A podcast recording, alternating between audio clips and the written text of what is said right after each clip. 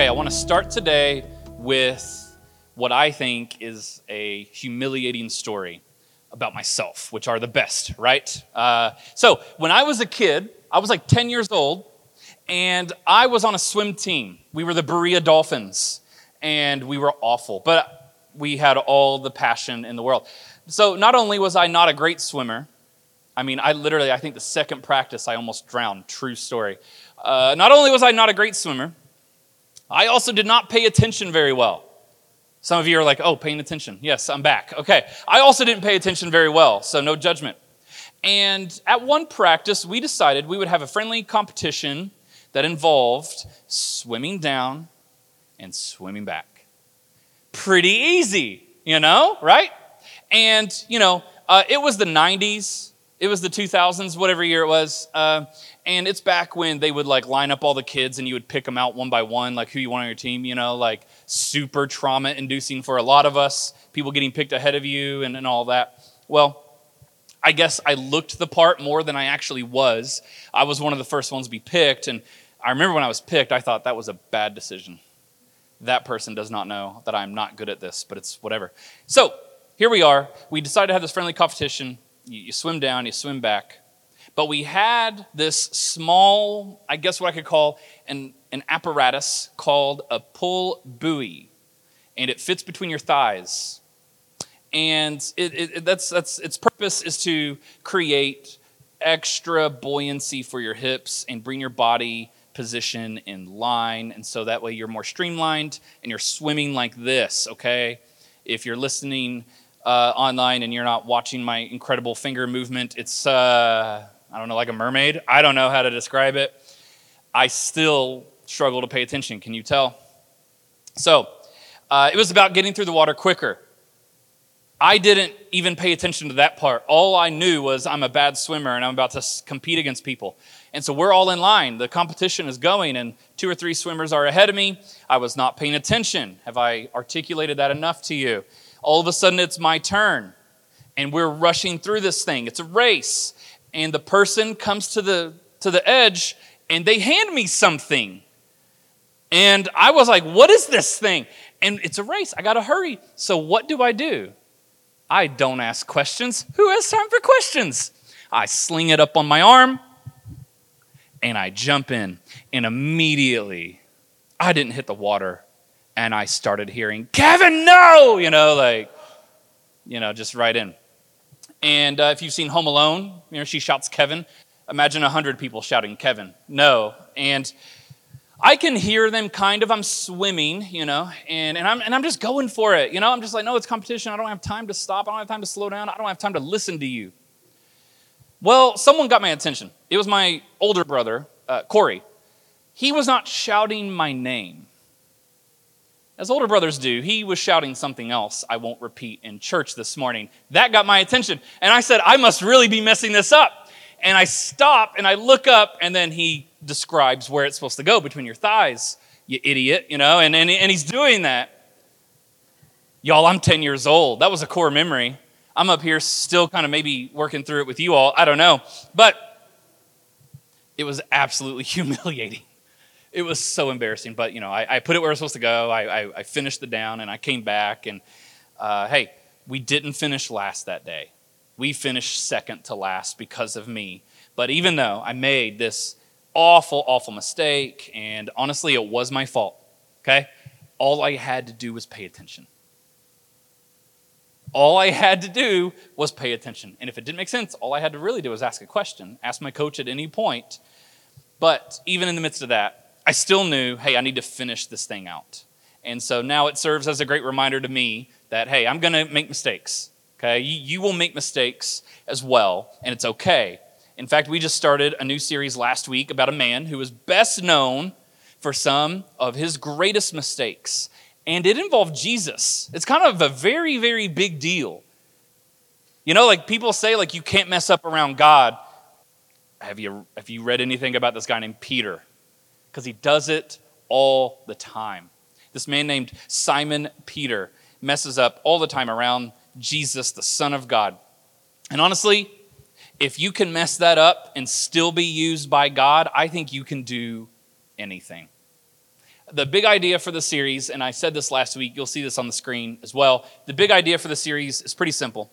The life of Simon Peter proves that while we may fail, fall, doubt, embarrass ourselves, and turn our back on our friends, we can still be restored and remain a faithful follower to the way of Jesus.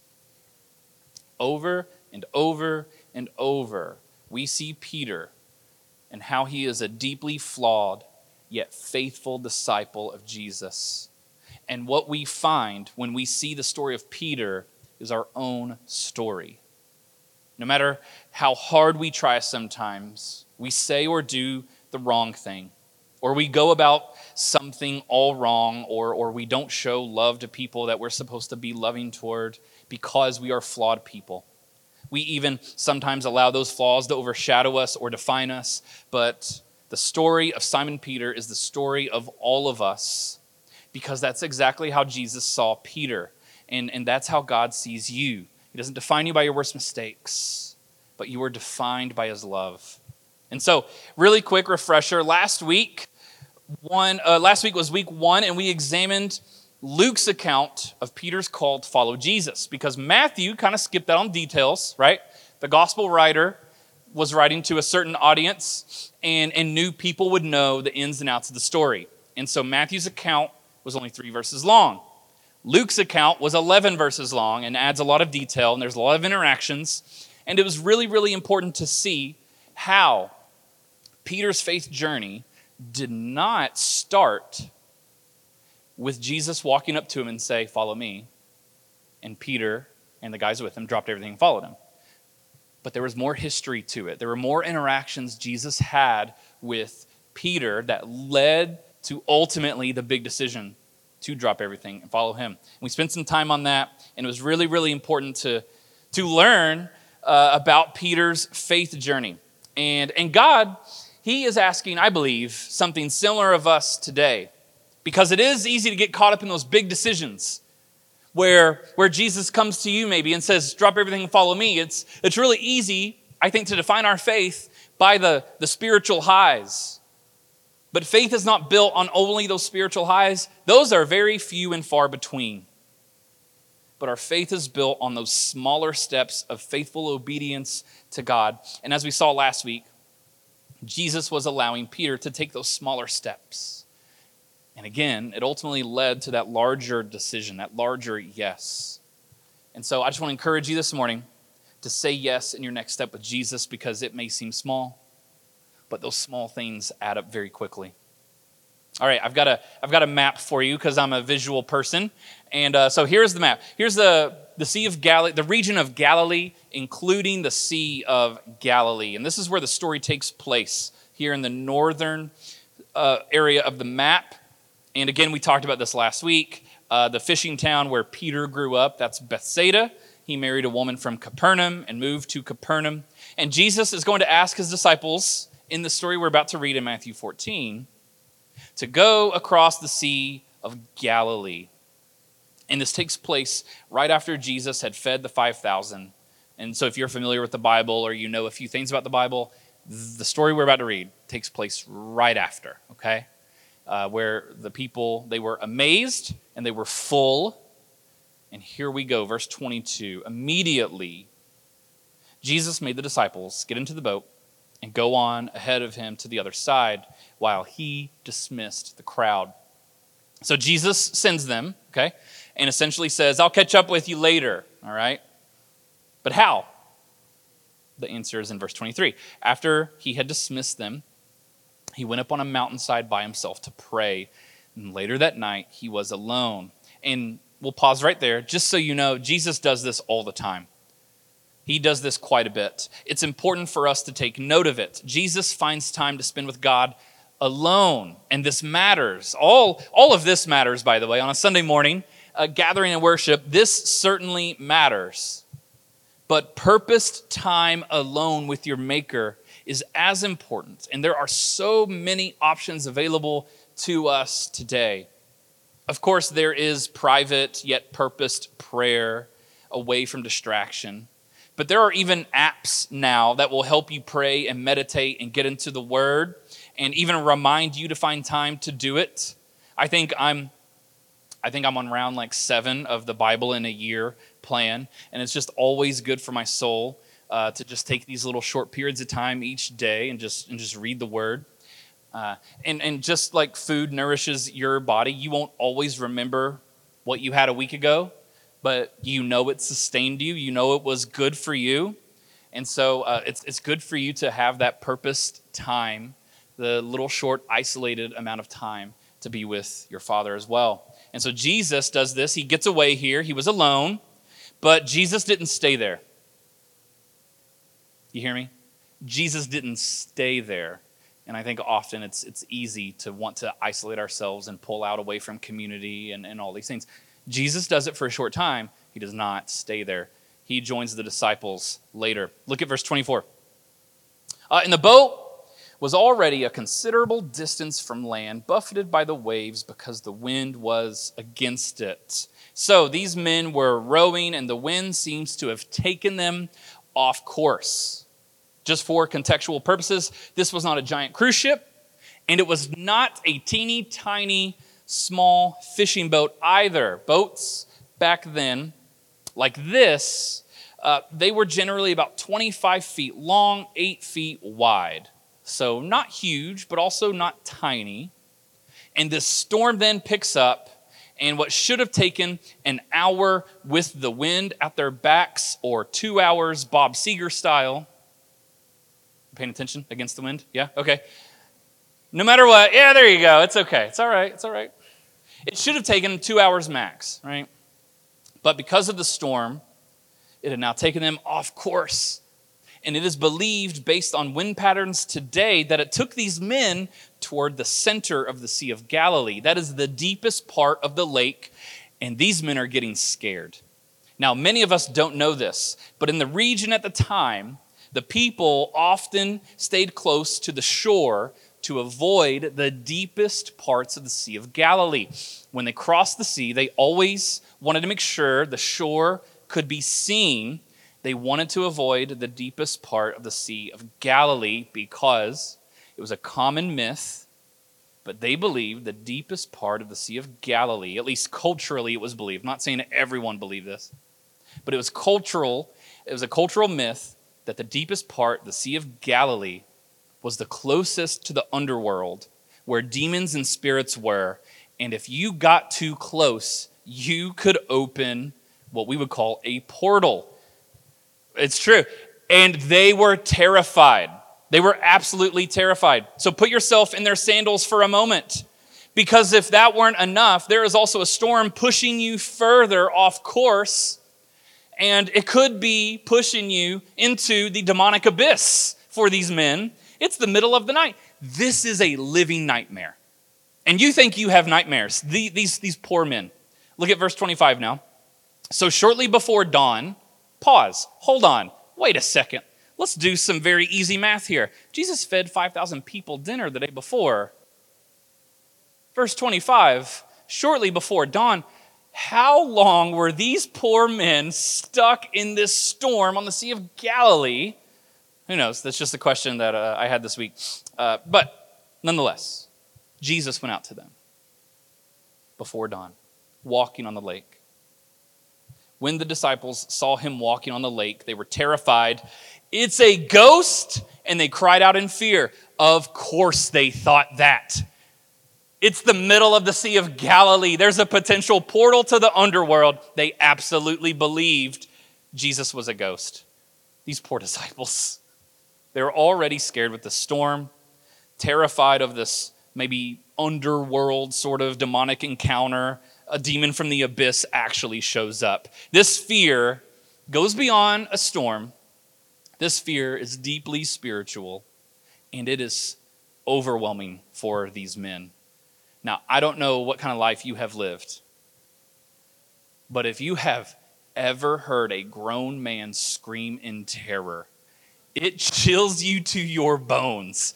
Because it's one thing if I'm with a group of men or a group of people, and there are men who are bigger, stronger, faster than I, it doesn't take much. It's one thing if I'm scared, as long as other people are there who aren't scared. If I can lean on my friend Parrish, then I'm going to lean on him and his strength.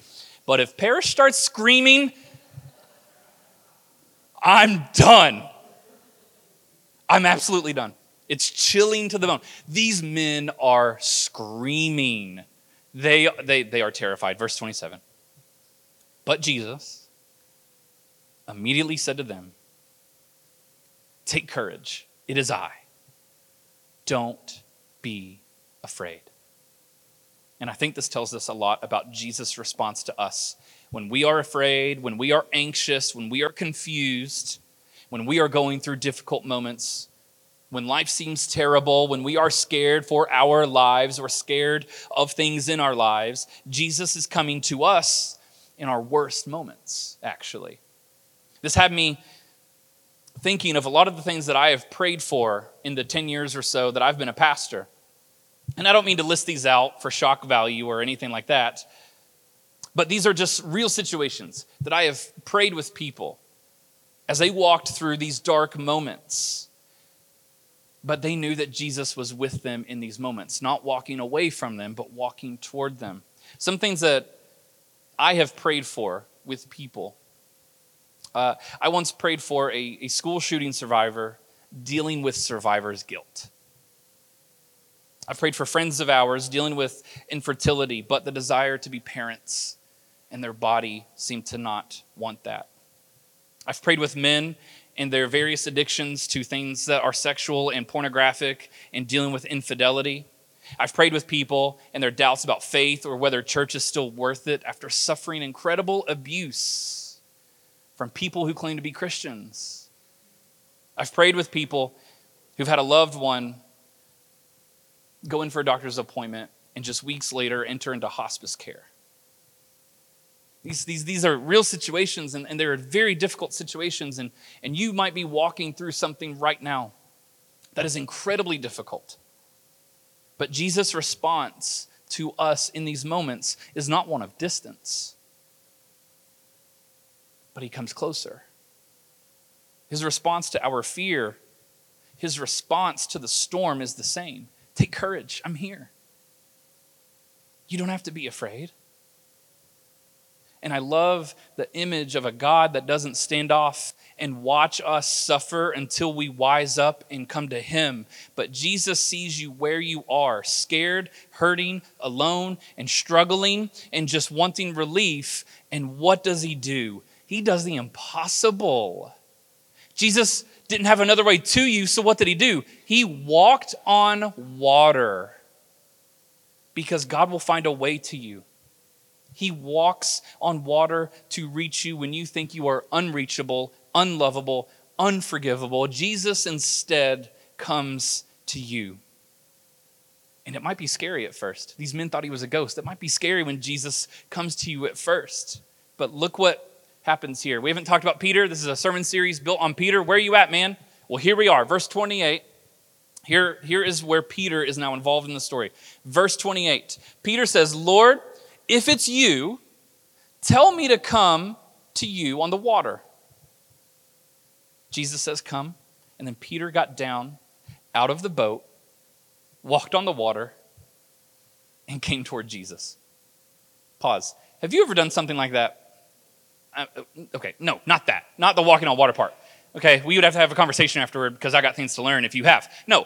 But have you ever done, I guess, what Peter is doing here? Like, have you ever asked God to prove that He's God? If it is you, tell me to come.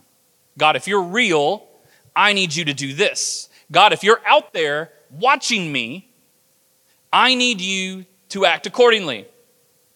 There's more to it than that because what Peter is actually saying here is profound. He asks, Jesus, if it's really you, bring me into your miracle. In other words, do something in my life that only you could possibly do. You see the difference? Because I think we tend to ask God to come to us. God, I need you in my life. I need you to do this. I need you to do that. You wouldn't outright say, perform for me, but kind of like the genie, we're asking God to perform for us, come into my life and, and do these things for me. But Peter asks, Can I come to you instead? I, I absolutely love Peter's faith here because if this were me, even on my best day, I don't think I would look at Jesus and say, Hey, can I walk on water too? I think my, uh, and I'm human, I think my response would be, Jesus, if it's you, what did we eat yesterday for breakfast? That is probably what I would reach for because I guess I don't have the sort of faith that Peter has. And that's why I love Peter's response. It is so impressive. Lord, bring me into what you are doing because I don't think this is how we typically talk about God or talk to God. I think if we pray at all, we usually pray in a way with our plans in mind and our ideas and our assumptions and what we think we need. And we ask Him to come to us, to move in our lives. We ask Him to do what we want Him to do. We'll maybe treat prayer like a vending machine. Hey, I insert faith and I should get what I want in return. And listen, I don't mean to offend anyone. Let's go for it. I don't mean to offend anyone. But I just think we're all kind of self obsessed with ourselves. I think we're all preoccupied with ourselves and our stories and our lives that we don't take time to ask God, could you bring me where you are? Instead, we usually pray about ourselves, for ourselves, with ourselves only in mind. I mean, what would happen in our lives if we just made that small pivot? where it's, where it's no longer, God, come to me, but God, bring me closer to you. Bring me closer to you. I mean, would we see miracles if we would dare to show the kind of faith that Peter demonstrates for us? Instead of God, help my husband, he means well, but God, how do you want to use me in my marriage? What's a step I can take in this relationship? What's, what's something that, that you would want me to do with this person, with this situation in mind? Instead of, God, change my work environment, give me a new job. God, how could you use me exactly where I am to show your grace and your mercy and your love? Now, Peter shows incredible faith, and he asks if he can join in on what Jesus is already doing. And then verse 30. But when he saw the wind, he was afraid and beginning to sink, cried out, Lord, save me. So Peter is a walking miracle one moment, and he's sinking the next. And I think to myself in my own life how quickly I forget. How quickly I forget because I think sometimes what holds us back from an encounter with God, from a breakthrough with God, from seeing God move in our lives again, is forgetting just how far He has already brought us. Think about this for a second. Peter's geographical location on the lake is only possible because Jesus brought him there in the first place. And if you are a follower of Jesus, then that is true for you where you are at in your life right now is only possible because Jesus brought you there. Right? Peter said, Bring me to you. And Jesus said, Yeah, let's do this thing. Come on. That's the Pastor Kevin inspired version. But that's, that's, that's what I'm seeing right here happen, though. Now, I think it's important to recognize that there are some things there are some situations, there are some places that you need to go where only God can take you. But when we look at verse 30, if, if I hadn't read it to you already, and if I were to ask you, because it's a commonly, it's, it's a well known story, right? If I were to ask you, what sunk Peter? I think I would have got response like, ah, it was the storm. It was the waves, it was the lightning. No, the Bible actually says something really strange. The Bible says Peter saw the wind. You can't see the wind. What does that even mean? It means Peter was sunk by what he didn't see. And I think when we think of our own lives, I think we are also sunk by the things that we don't see. It wasn't a wave that overtook Peter, and it wasn't lightning that struck Peter. Peter's fear of the wind is actually really interesting because it's hard to understand. Really, man?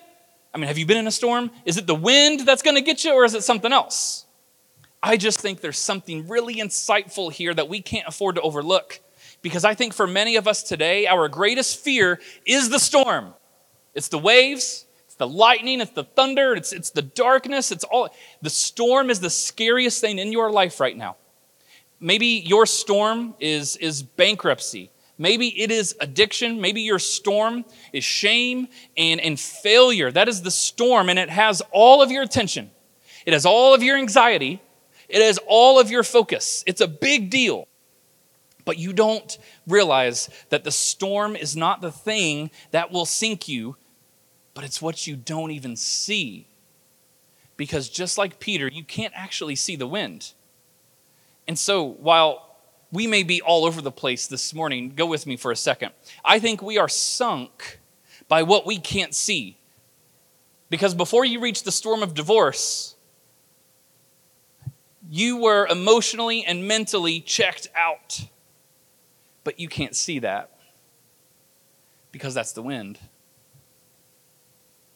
The storm has your attention. The storm is whatever, in this case, divorce. The storm is the divorce itself. And you're thinking, I want to avoid that. I want to, I want to stay away from this. I, I got to stay clear of this. But what are we sunk by? Before you reach the storm and point of addiction, is it, is it the addiction itself?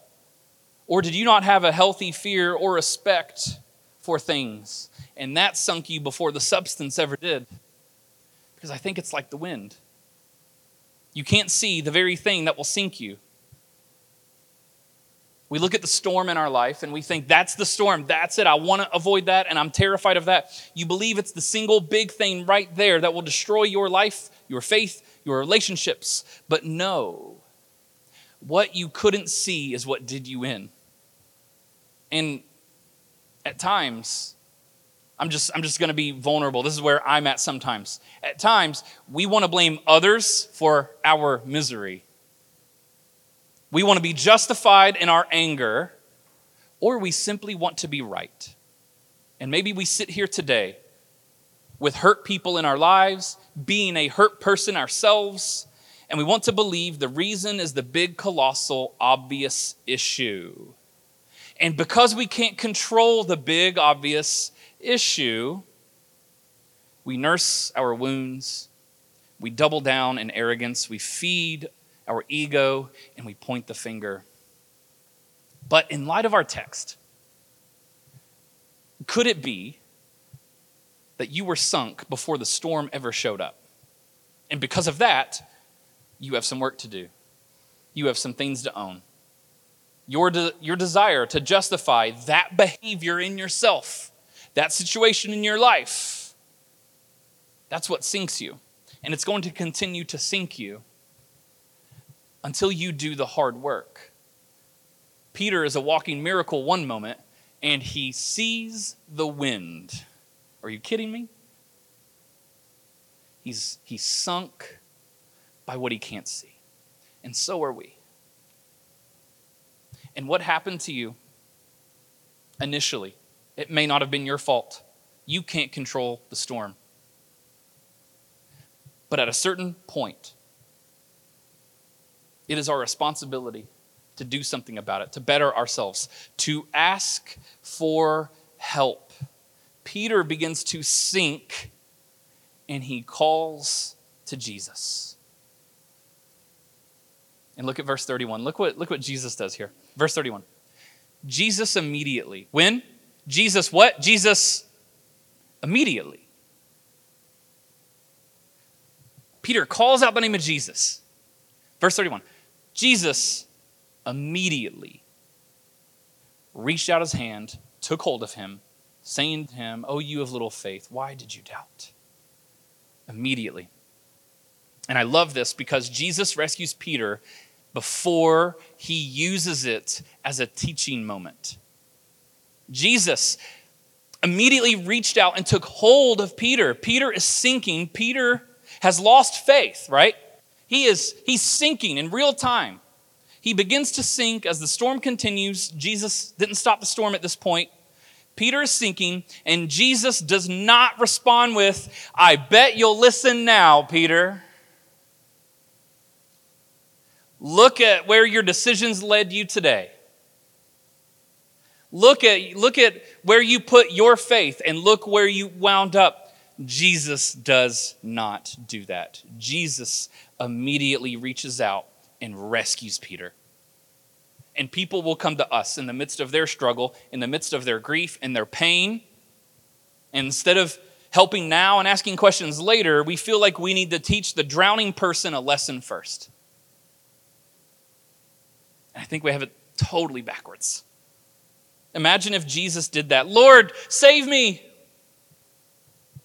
You know, Peter, if you had just kept your eyes on me, you know, Peter, if you would just pray more, Peter, if you would just read your Bible, Peter, if you would just join our Bible study, Peter, if you would just come to church, your life wouldn't be here.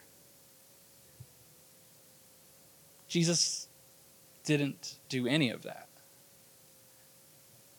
And unfortunately, I think that's how a lot of people will interact with Christians in a time of crisis. So, why would they want help?